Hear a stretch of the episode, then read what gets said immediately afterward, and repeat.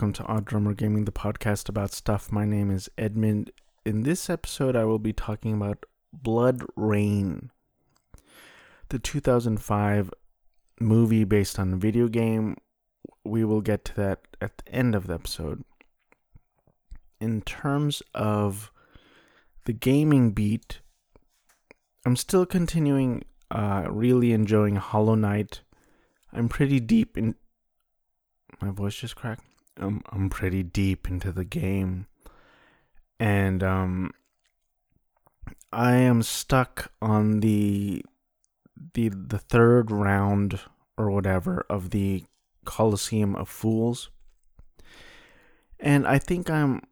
Like, I played it eighty billion times, but more accurately, maybe fifty times. I keep dying. I got pretty... The furthest I got, I got to, spoiler alert, I got to this, I don't even know how to describe it. A guy came in with like a sword and a big rolling thing. I'm assuming that's the last boss, but knowing my luck, probably not. But as the further I went, I'm like, please just be over, please just be over. And then I, I died, and they keep throwing more enemies.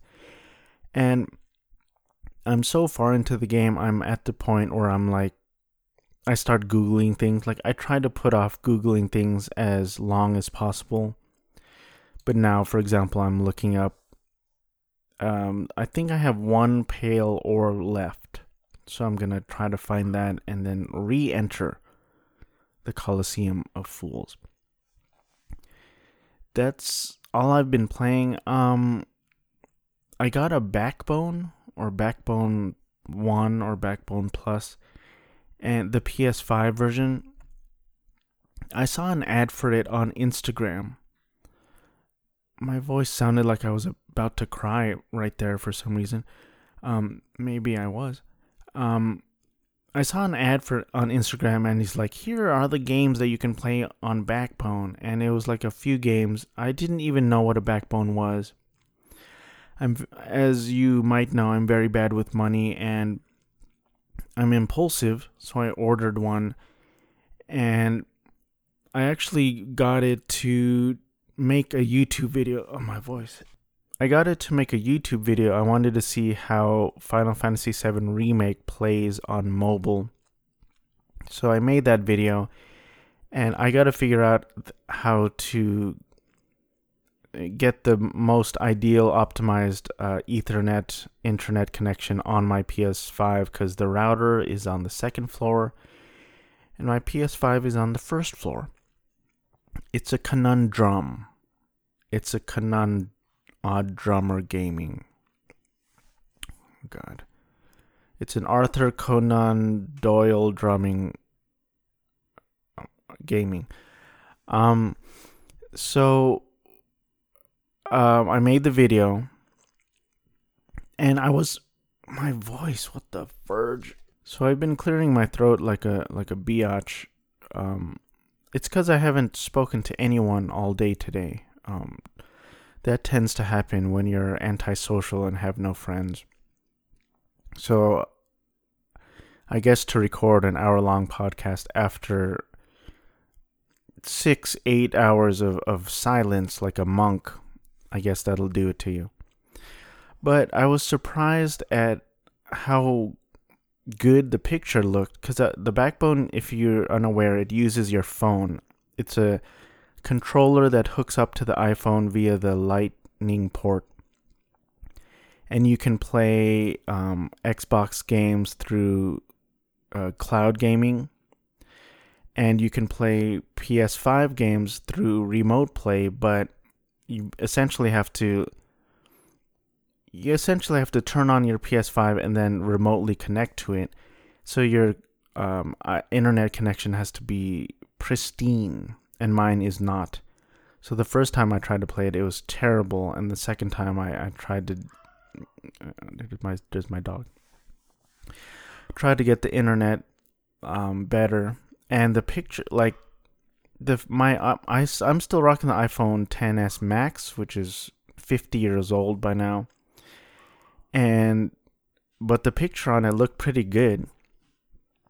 And because uh, I still like playing on the Switch, and I was comparing the screen sizes, and the Switch is only, actually technically the iPhone X S Max is bigger than the Switch screen, although Apple says that the iPhone X S Max is six point four six inches diagonally, but it's um, the actual viewable area is less, and on the Switch I think it's a six point two.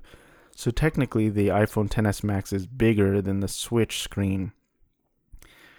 So um, I just wish I just wish my internet was better. I just burped. But uh, check out the Backbone. Let me know what your thoughts on it are. And I haven't played too much on it because I'm I don't want to get into other games while I'm still really invested in Hollow Knight. I want to get that out of my system. How do I A, stop my dog from barking, B, uh, prevent the sound of my dog onto this podcast? Anyway, I'm six minutes in. Let's get to the movie beat. The other day, I was in desperate need of sleep, so I was in bed, and my wife was wide awake, and she started, she powered up Blackpink Light Up the Sky. I was very, very unfamiliar with Blackpink. The only reason why I had heard of them is because my wife watched Snowdrop. And I looked up the lead actress because she's very attractive, and her name was, and according to Wikipedia, her name was Jisoo, and she's part of Blackpink, and she also starred in Snowdrop on Disney Plus. So that's the only reason why I heard of the group, but I'd never heard any of their songs or anything like that. So I watched this documentary, and it was an interesting documentary. It basically tells their story of how they started as a group, how they came together as a group, and how they kind of blew up. And now they're huge. Um, and the thing I wanted to talk about, like, considering their story, if if you frame it within, like, one hundred reasons or one hundred pros or ninety-nine pros and one con, what am I trying to say?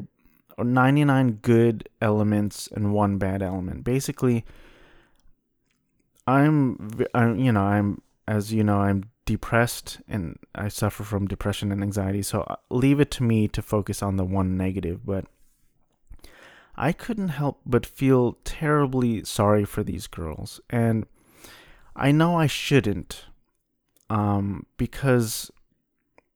Well, the reason why I feel sorry for them is because they were essentially plucked from their home as teenagers, which is a, a bad way to say it. That's not the right way to say it, but they left their homes as teenagers, in some cases um, moving to a different country. I think one girl was from Thailand, and she went to, I believe, South Korea to audition for Y G, which is, I guess, a huge uh, Korean pop label or something. And one girl was from Australia, one girl's from New Zealand, I think. And they left their homes as teenagers to audition for this thing, which is a bold move. And, you know, your parents and your family are encouraging you and say, hey, you, do you want to do it? And they're like, yes. Yeah. So they do it. And then There, there's so much sacrifice to their story, and they missed out. They talk about it in the doc. They missed out on their high school experience, which they you can't replicate that. That's gone. Although, you know, my high school experience sucked ass. So what am I talking about, really? But they they talked about, like, they would train for thirteen days straight, get one day off, and then train thirteen more days. And it's a different culture because they, tra- you know, depending on the girl, they trained for four, five, six years before debuting as a group. And it's so different from the culture here. Like, and I, and I understand anywhere, if you want to make it as a musician, you have to practice endlessly. I am personally a failed musician. I'm a failed human. And you have to practice and practice and practice. Uh, you know, one time I I took a lesson from Forrest Rice many, many years ago. And he was like, I don't. I think he doesn't really want to say this. Maybe not now because it's intimidating. But I think he would practice like eight hours a day, sometimes on the same thing, to nail it and to really internalize it. And that's what you need to do to become great. And that's true to an extent. Um, well, maybe not to an extent. It is true. But here, like, you you meet up with friends, you meet up with people, other musicians who have similar interests, and you practice and you get together and, and you're like, hey, you want to make a group? Sure.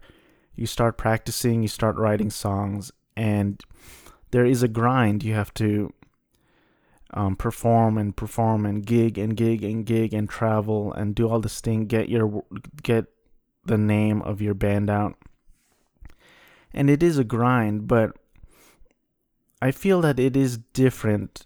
It's not as intense as what happened in this doc, where they trained for, specifically trained for four, five, six years, like um, singing lessons all day today, and then tomorrow dancing lessons, and then tomorrow group lessons. And the group was just going to be seven, eight, nine members at one point, and then they kept whittling it down and like, no, these four girls have a certain chemistry, so it became those four. And then they have to travel and travel and travel. I, I, I and I know, you know, they this is what they wanted. They they have money and fame, and they're huge and huge and huge. And I've been watching their music videos on YouTube, and they have millions and billions and hundreds and millions and billions of views, and that's great, and they have fans across the globe, which is great. But at the end of the day, you I couldn't help but think, like, at what cost? You know, so so much sacrifice.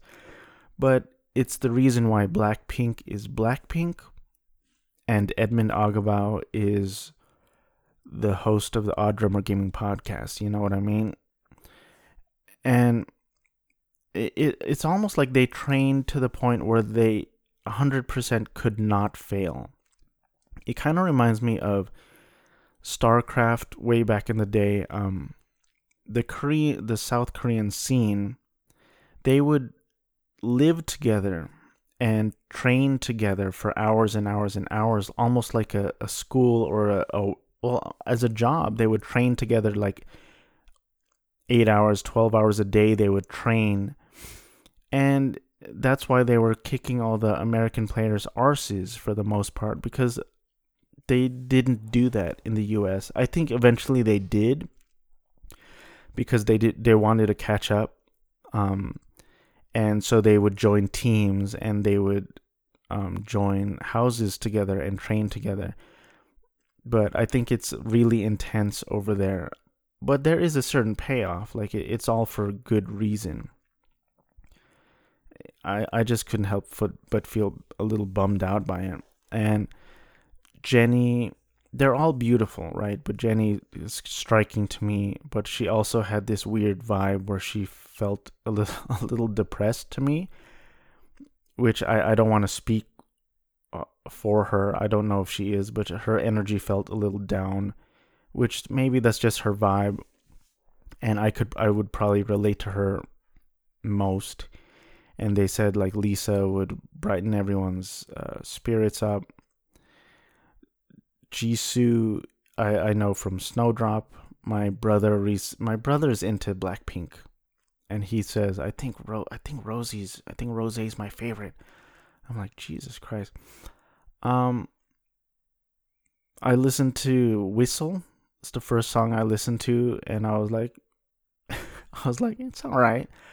Um, but I'm happy for their success. I'm happy that, you know, people are discovering K-pop. They're not the first to do it. Um, I was surprised to read about two N E one. that one of the members was Dara, Sandara Park, who is well known in f- the Philippines.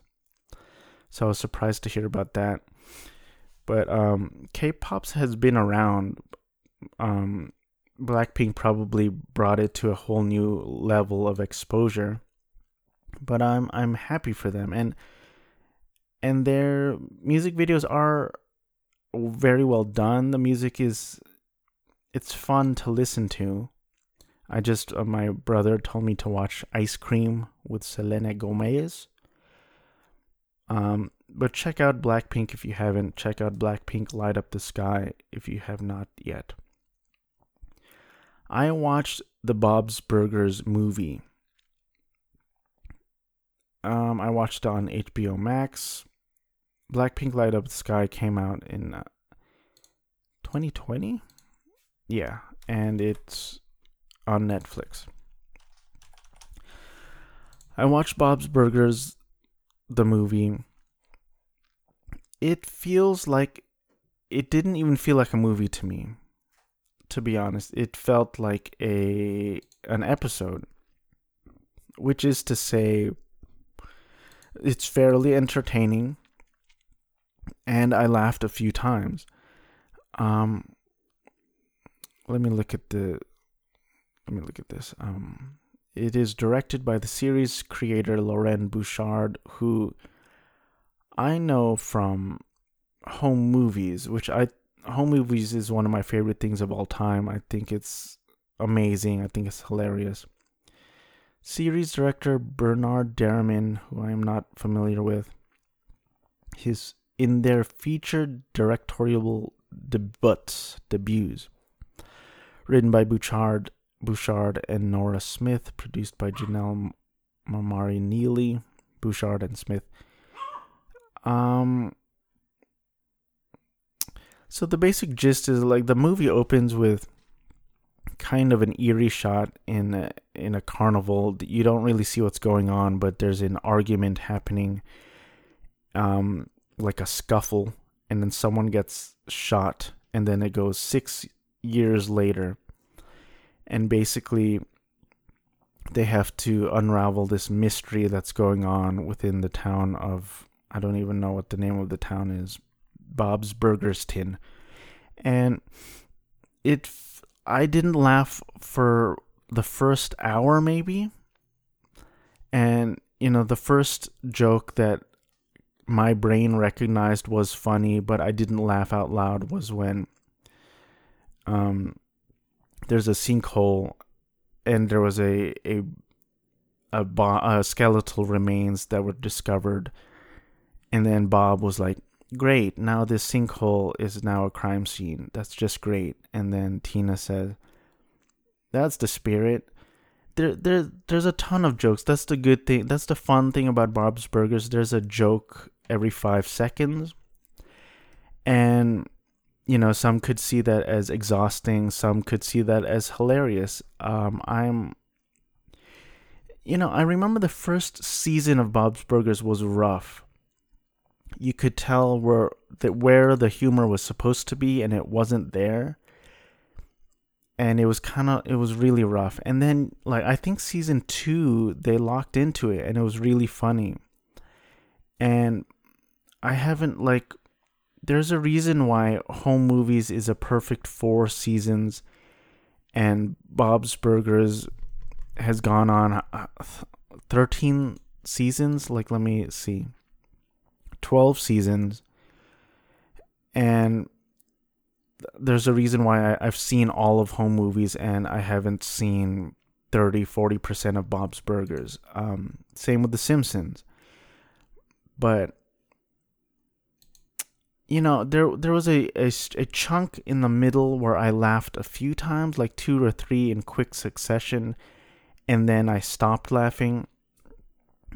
I, I it's still enjoyable, like it's it's fun to see these characters interact, and um, I wouldn't say it's entirely successful though. I I didn't laugh throughout.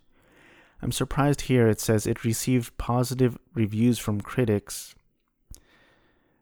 Um, I thought that was interesting because I didn't. I don't. I, the The show was way better than the movie, and the movie didn't feel grand enough. Like, if you're gonna make a movie, I feel like it felt like an episode. They they didn't even leave the the pier.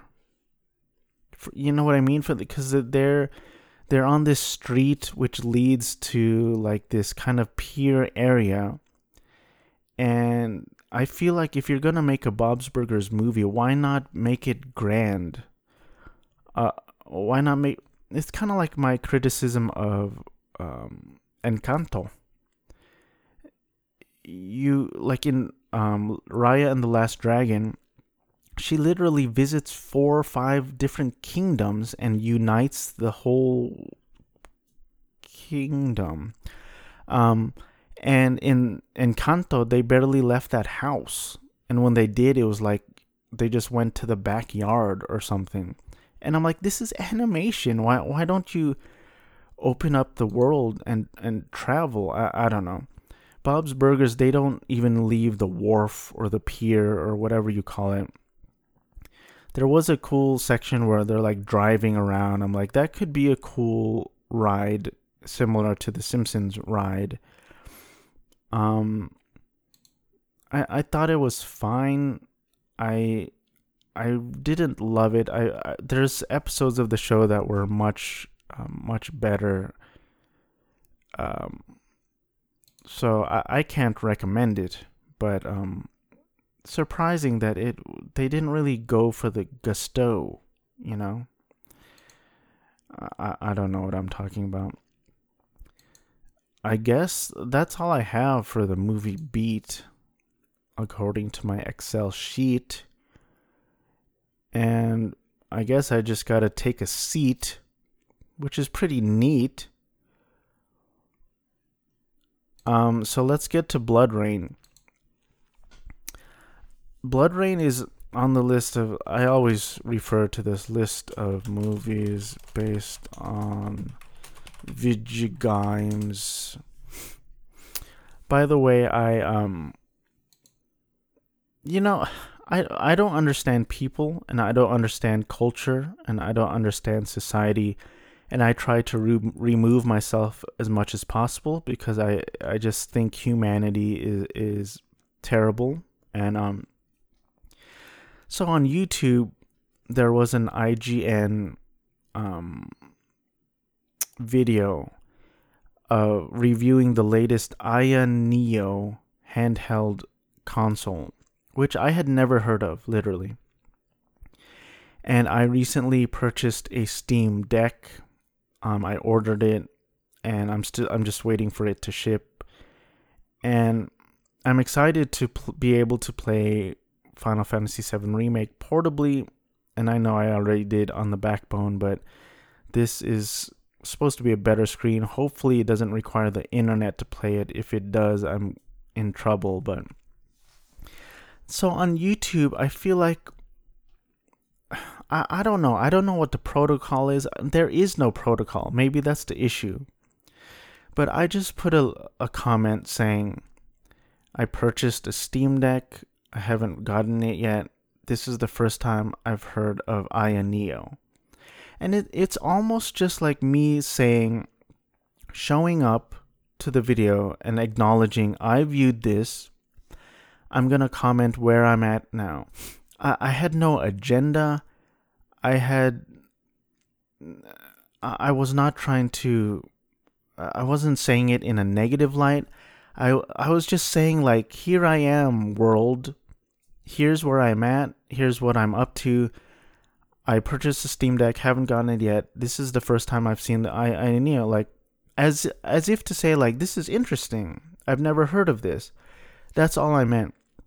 Immediately got replied with, like, uh, cunts. That's all I... Uh. And so one guy said, so, you're... Which means you're blissfully unaware of the other products out there. And here's a fun fact. The AYANEO came first. A- and then another cunt replied, Um, you, what did he reply? Um, you, you didn't do your market research. No offense. And I'm like, bitch. And I was about to reply, right? And then I realized, like, I barely, I don't reply to my acquaintances that text me. I don't reply to the nice people who leave nice comments on my YouTube videos, on my own YouTube channel. So why would I reply to these bastards who are... Uh, I felt attacked. And I, I'm saying that um, to be funny, but I didn't mean it to be negative. And the first guy, I wanted to be like, well, um, I, I forget my reply to the first guy, but I didn't reply to any of them. But the second one was like, well, I'm excited for my Steam Deck, and I still have no interest in the AYANEO, so market research or not, I don't know what to tell you. Also, mar- speaking of market research, like, their marketing isn't that great, because this is the first time I've heard of AYANEO, only because even though I'm not su- subscribed to I G N because I don't like them, but their videos keep getting recommended to me because I like gaming. You, I'm not subscribed to you, but your videos keep showing up on my um, browse feed. And I'm like, oh, that's interesting, another handheld console. So, and I understand AYANEO is a, whatever company made it is a smaller company compared to Valve. And I know it was a big deal when Valve announced, hey, we're doing a a Steam Deck where you can play Steam games on it. But, I don't know, why, like you, I don't know you, you don't know me, I just came here to say, here's where I'm at. I, I wasn't replying to anyone. I was just saying a general comment, kind of like, almost to say, like, here, present. And these two guys, like, come at me, like, I don't know you, you don't know me, why, why are we in an argument? Why are you antagonizing me over a, an innocent comment? And this, to me, is representative of social media in general, and I know people can make good, pleasant um, connections online, but it's true that if you get ninety-nine good reactions and one asshole, you're going to remember the asshole, and that's going to affect you more, unfortunately. Uh, anyway, where was I? Um, list of films based on video games. So chronologically, in terms of Eng- English language live-action theatrical re- releases, I haven't gone in order, but I've I've done Super Mario Brothers all the way through Alone in the Dark, and I skipped Doom because I actually ordered it on eBay. Hopefully, it comes in, and it's not like a. It's not a scam or a pirated B S. So the next on the list was BloodRayne. That's the reason why I did this. Um, let me just look at the Wikipedia page. BloodRayne is a two thousand five German-American fantasy action horror film set in eighteenth century Romania, directed by Uwe Boll. Also, I wanted to note that I was surprised at the beginning of this movie because it said Un Uwe Boll film. And I thought his name was pronounced Uwe Boll. But I figured it would have it would have said a, a Uwe Boll film. A Uwe Boll film. But it said Un, A N. So I'm going to pronounce his name Uwe. That made me sound like a pervert. Um, Uwe, Uwe, Uwe Boll. I th- I think I might just keep saying Uwe Boll because that sounds better. But who cares, you know? Kristanna Loken, who I think I recognize from Terminator three, which I don't think I've seen its in its entirety. Um. Michael Madsen is in this flick. Matthew Davis, who I am unfamiliar with, um, Will Sanderson, Billy Zane, Udo Kier, Michael Paré, Meatloaf. There was a, a, a still shot at the beginning of this movie, and I said, is that Ben Kingsley? And I was like, there's no way Ben Kingsley is in a Uwe Boll movie. And Ben Kingsley is in a Uwe Boll movie. Ben Kingsley is in that BloodRayne, which I thought was a little crazy bone. Um, screenplay by Guinevere Turner. Guinevere Turner. Guinevere Turner wrote this um, movie. She's still working, I believe. Yeah, she's um. She was an actress in I Am Fear, and she's an actress in Candyland. Is that movie going forward? Um. I, I can't. I can't find it. Um, Happy Madison was in the running, but that was two thousand twelve. Um, it doesn't say. It doesn't say. There's a co- cooking competition show based on the game hosted by Kristen Chenoweth. Kristen Chenoweth. You know, I don't know about... Sh- I don't... Ugh, messed it up. I don't know much about her, but I know that she's popular. Because uh, she was in uh, Wicked, and she sang Popular. By the way, that's... Uh, this is not a joke. I listen to that song frequently. I I love that song. Um, um, I was gonna sing it right now, but then I got, I got so nervous. I got literally shivers and goosebumps on my arms. So I'm not gonna sing Popular. I'm just not gonna sing it. Um, it says the third video game film adaptation by Boll, who ma- previously made the films based on House of the Dead and Alone in the Dark. BloodRayne received extremely negative reviews upon release and was a box office bomb, grossing only three point seven million dollars from a twenty-five million dollars budget.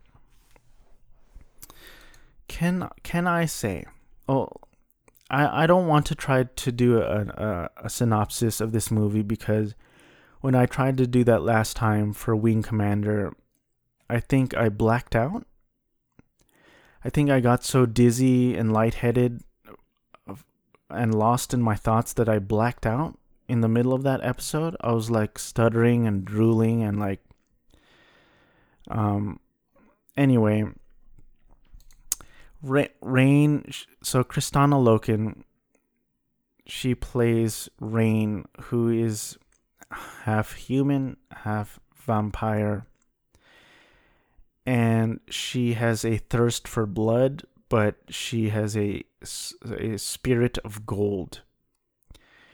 So, um, wherever there's vampires, she tends to kill them instead of, you know, she doesn't team up with the vampire. She tries to save humans because she has a soft spot for humans.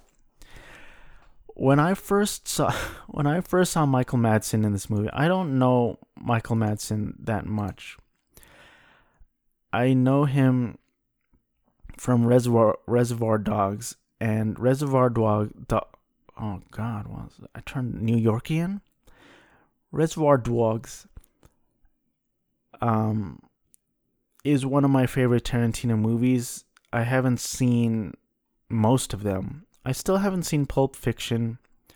I started it with my wife, and then we stopped it, and then we just didn't continue. We stopped when they were, like, dancing in the restaurant, Uma Thurman and Face Off.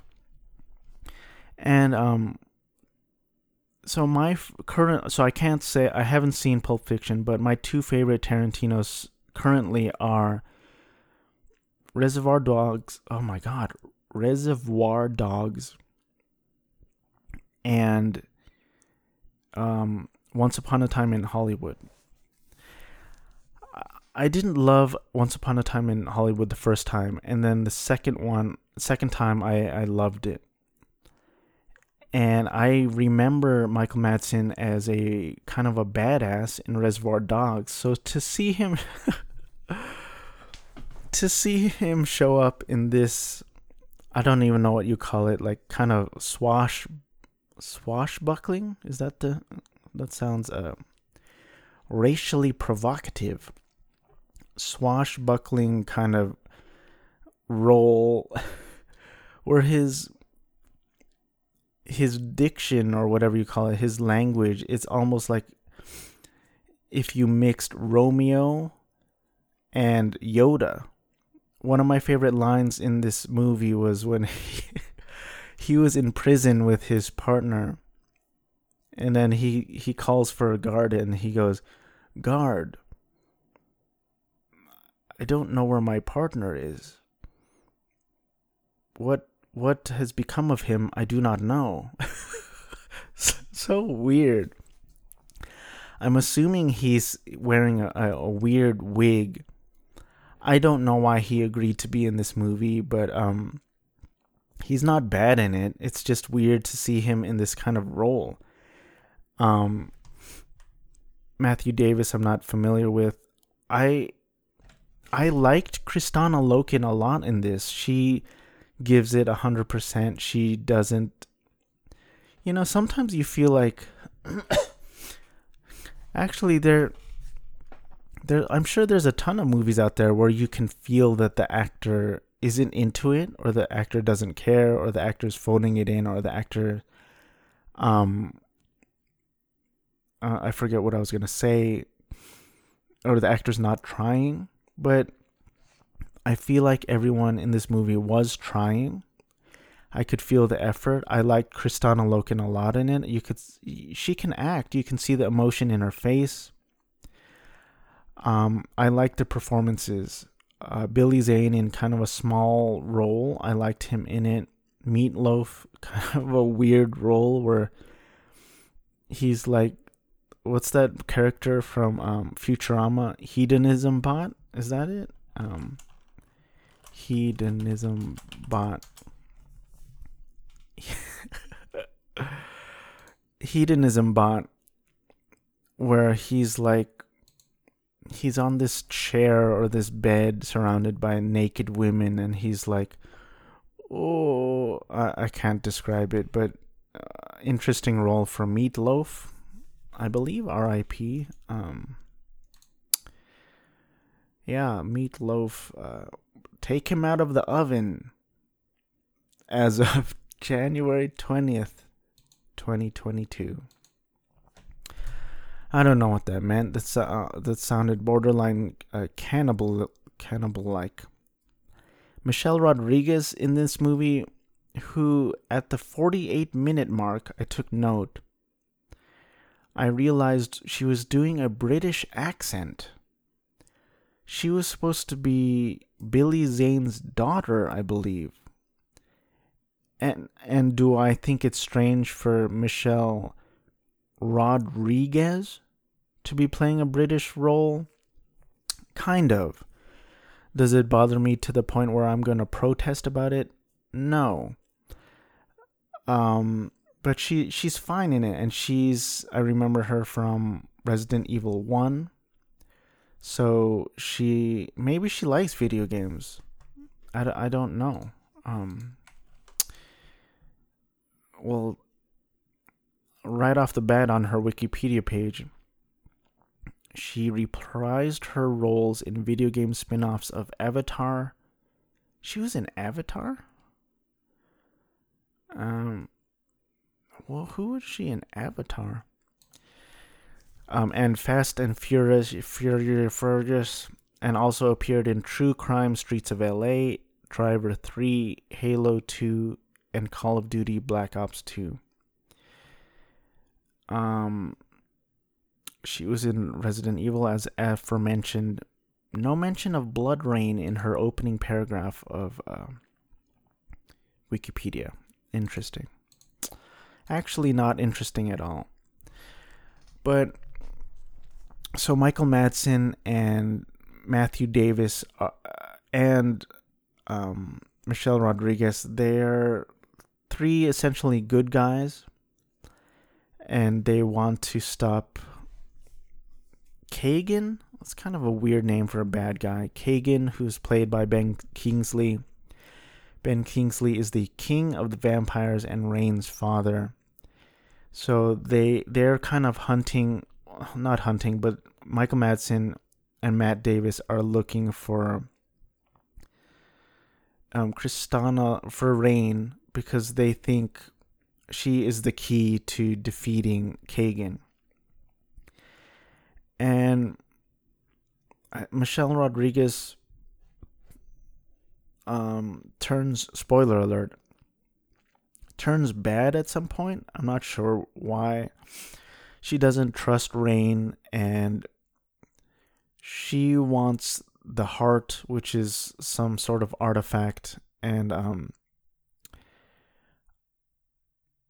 I don't remember. Um, I don't remember why or how she turns bad. She she kind of leaves the group at some point, and she like kills a bunch of people, and then Rayne has is kind of like forced to kill Catherine, Michelle Rodriguez's character.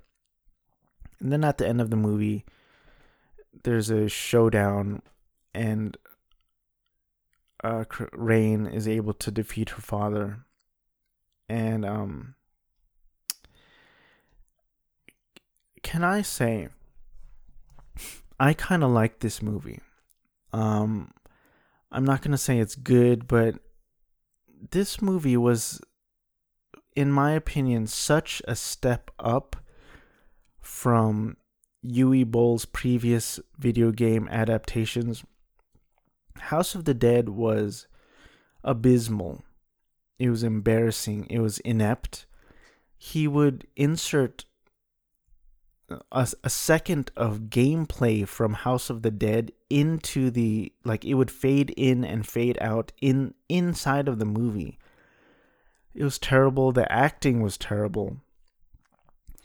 And then Alone in the Dark was a, a, it was terrible also, but it was a tiny, tiny step up, in my opinion, from House of the Dead, because you got Christian Slater.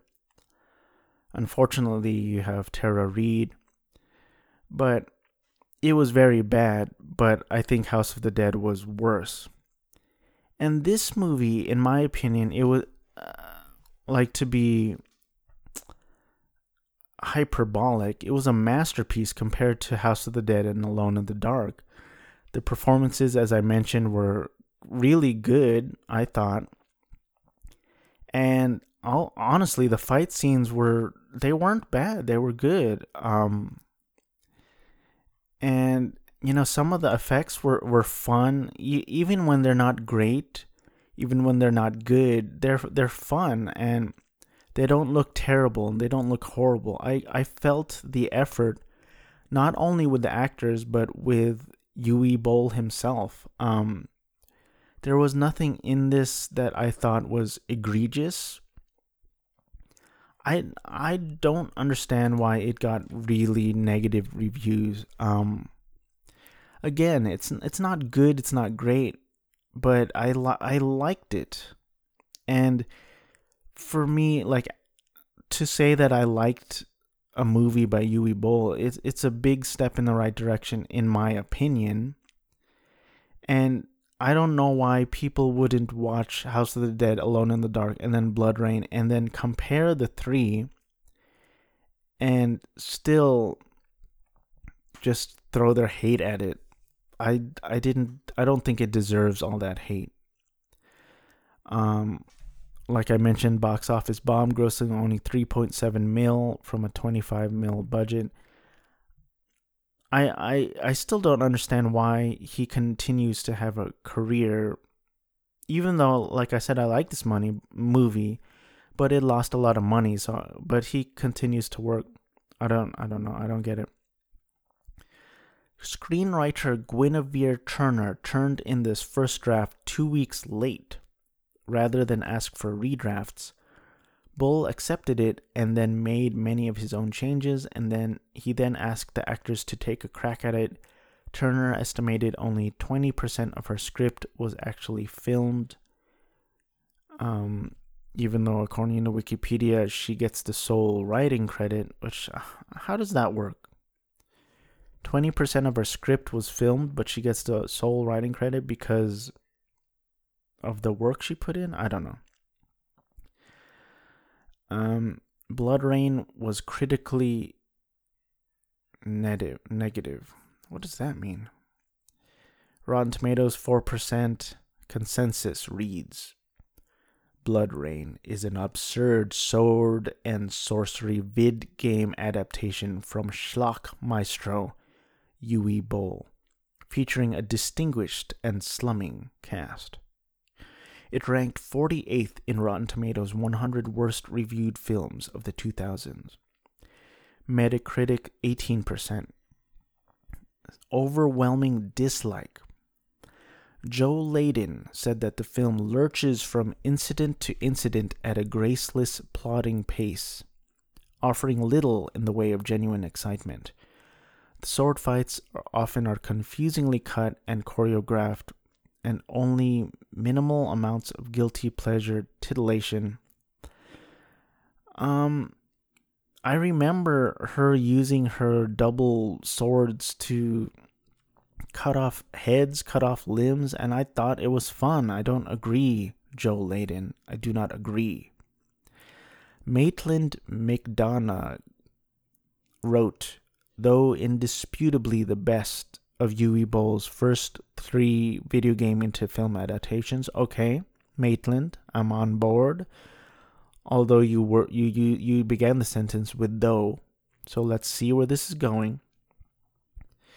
This gory, ludicrous horror action picture isn't good by any standard. I guess. Critics ridiculed Boll for hiring actual prostitutes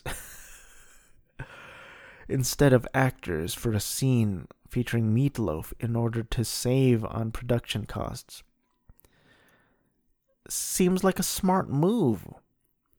It, they they didn't really do anything. I mean, Meatloaf, again, he was playing Hedonism Bot, live action Hedonism Bot.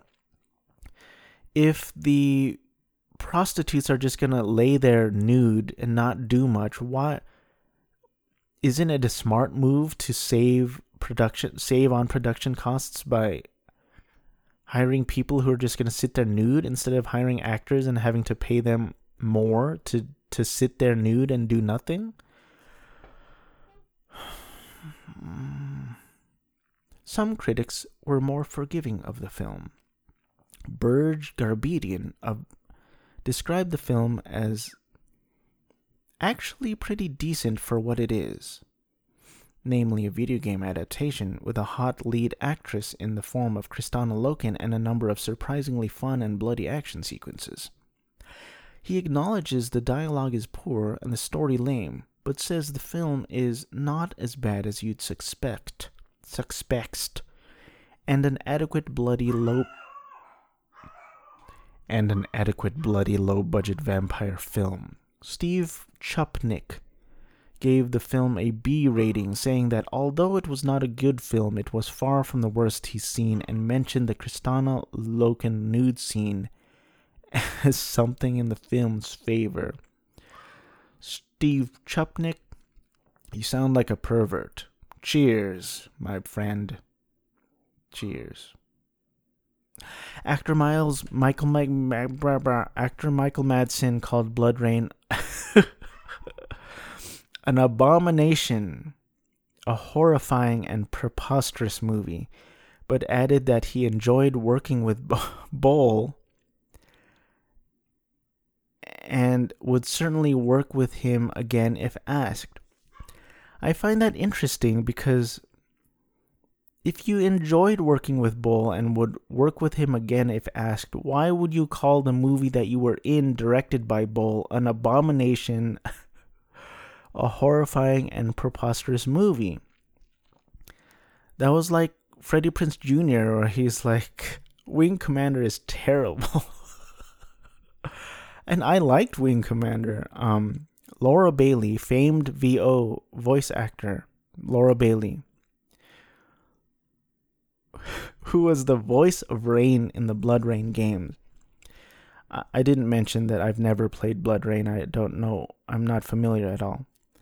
Was asked at her panel at Anime Boston two thousand seven what her thoughts were on the film adaptation and said, "Oh God, that movie sucked. And that movie was so bad. I saw it on the movie channel and I couldn't even get through the twenty minutes of it. It was so bad, and it was kind of sad that they took that because I really liked the games." Guinevere Turner, who wrote the draft screenplay, found the film laughable and suggested that it was the worst movie ever made, but that it was so camp it might ripen with age. Worst movie ever made? You wrote it! Albeit only twenty percent made it to the screen, but... Um... So let me ask you this, dear folks. Why... A, a film that grossed three point seven mil against a twenty-five mil budget that's considered by many one of the worst movies ever made, four percent Rotten Tomatoes, why does that yield two sequels? H- how does that work? BloodRayne two Deliverance, direct-to-D V D Western horror film. It's directed by Uwe Boll again.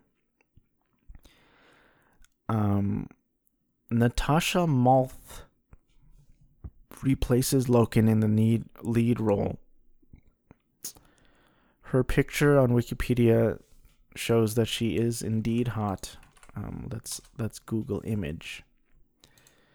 Um, yeah, she's attractive. Um, she's forty-eight now. Not that that matters. Kristanna Loken is forty-two. So they went they went older for the sequel. Um in in BloodRayne two Deliverance, she goes up against Billy the Kid.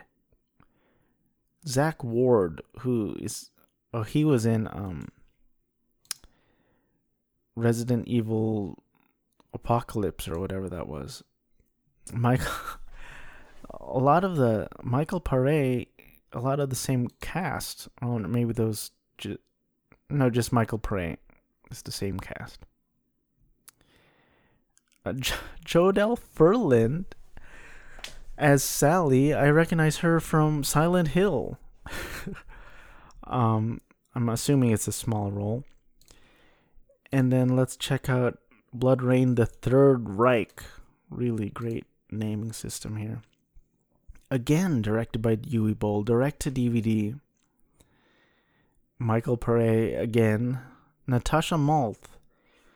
So Natasha Malth really defined this role of Rain because she was in two movies instead of one.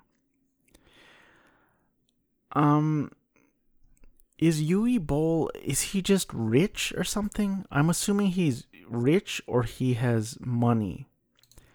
Because there are really talented people out there in the industry who, you know, you fail once or twice and you're out of the business because they won't trust you with a, a big movie. But Uwe Boll, like, I... I he's still working. twenty seventeen, House of Evil. twenty twenty-one, The Decline. twenty twenty-two, Hanau Deutschland im Winter, Part one. T B A, Ness. So, I mean, as of now, I can't say that I hate Uwe Boll. Because I'm going to quickly search... Um, BloodRayne movie review. Maybe there's like a a, a twenty-two like a YouTube video saying, if you watch it now, it's not that bad. I'm not gonna watch it now. I'm I'm not gonna click on these videos, but maybe you could find a um title or something. I don't think I will. I will not. But I, I don't, I didn't think it was that bad. Um, you, you can't help but compare it to House of the Dead and Alone in the Dark. Again, this is a major step up, in my opinion, for Uwe Boll. Um, I kind of liked the movie, honestly. Um, fight scenes were diff. Fight scenes were decent. Effects were pretty good, in my opinion. Um, performances were good. I think you should check it out. Um, that's really all I got. Let's look at this film. So Doom is on the way. Let me see if I can log into my account, see how, um, if Doom, maybe it's coming today, who knows, how exciting, you know, Doom starring The Rock. Um, um, you know, you know, um, purchase his story. Doom tracking number.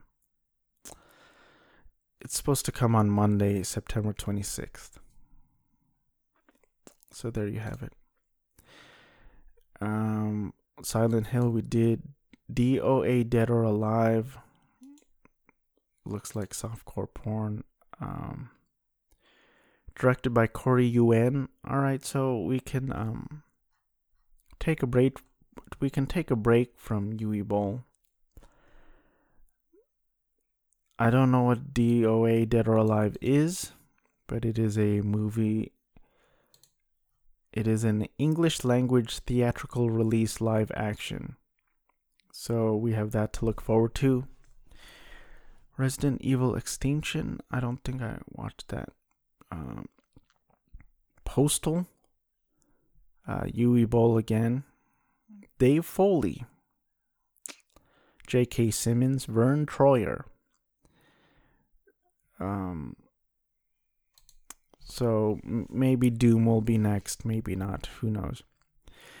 Anyway, that's all I got. Thank you for listening. Um, I hope this podcast finds you well. Probably not. We're all fucked. I hope you're doing well. Again, probably not. My debt continues to climb. My mental health is barely stable, and there, there's I don't know what to do with my life or the world. I don't know how to proceed. I don't know how to move forward. I don't want to uh, I'll cut it off. If you like Final Fantasy seven, please check out youtube dot com slash odd drummer gaming. If you like drums and video games, please check out youtube dot com slash drum j eight. Thank you for listening. I hope your pets are well and thriving and healthy. Thanks for listening. Say hi to your pets for me.